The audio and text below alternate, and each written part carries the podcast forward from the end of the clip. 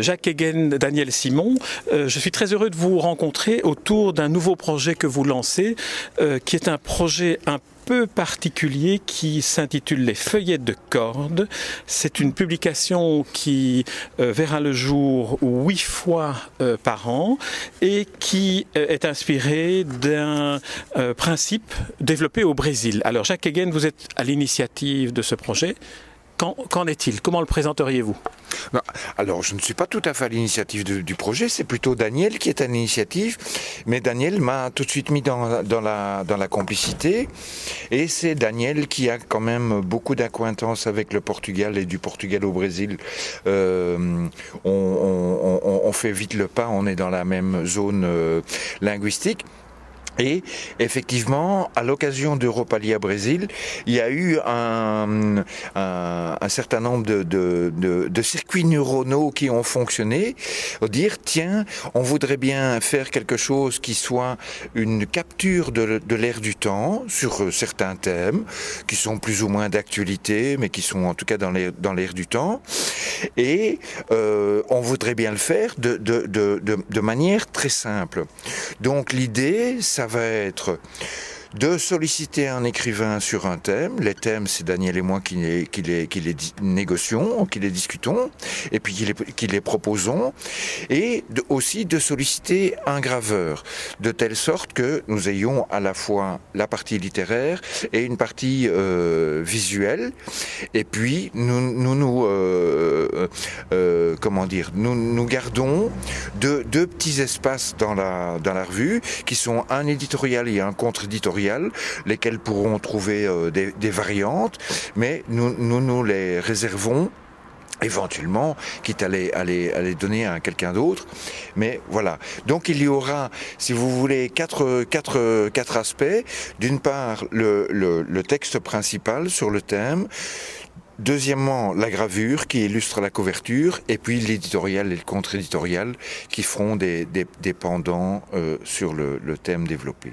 Alors Daniel Simon, dans le contre-éditorial qui est celui que vous signez dans ce premier numéro, vous présentez la revue Les Feuillets de Corte en disant qu'elle se veut une revue effervescente. Alors ça vous ressemble bien? C'est gentil de, m'imaginer comme effervescent. Euh, c'est une idée toute simple. J'ai envie d'envoyer, euh, grâce aussi à l'écriture euh, d'écrivains, de, femmes, d'hommes, de graveurs, de graveuses, comme l'évoquait Jacques Kegen, d'envoyer une lettre à mes contemporains régulièrement. Voilà, c'est un peu cela. Et euh, comme je ressens profondément, comme beaucoup, une sorte de rétrécissement de la parole à cette époque de la communication, euh, comme le lisse l'emporte sur l'aspérité, comme euh, le consensuel l'emporte sur le débat. Euh, je pense que chacune et chacun, estimant qu'il souhaite faire un pied d'écart par rapport à, à, ce qui semble se ronronner, eh bien, est le bienvenu pour proposer quoi que ce soit.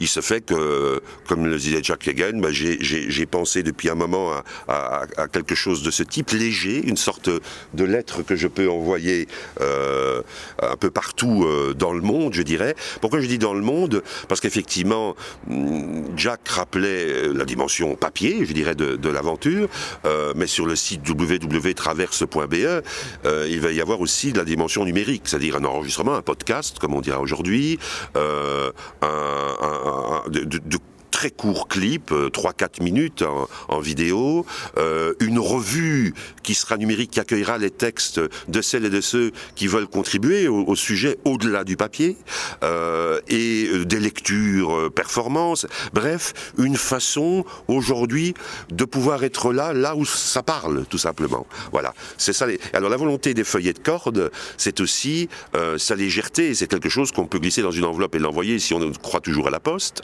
Euh, c'est quelque chose qu'on peut donner de la main à la main, comme un, tract euh, effervescent, c'est quelque chose qui doit être léger, voilà. Et d'où le premier numéro euh, que, qui m'est venu comme ça depuis depuis longtemps, puisqu'on les rencontre partout et, et quelquefois quand on y réfléchit bien, on en, on en faisait partie. Certains même disent qu'on en fait toujours partie. Le premier numéro s'intitule Les enfants chiants.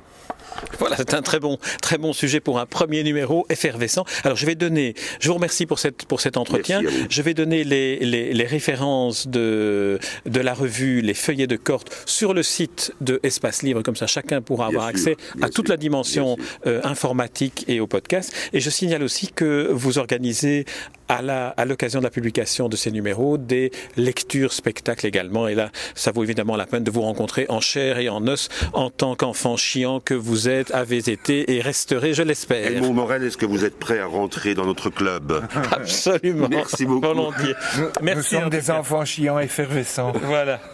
Merci beaucoup.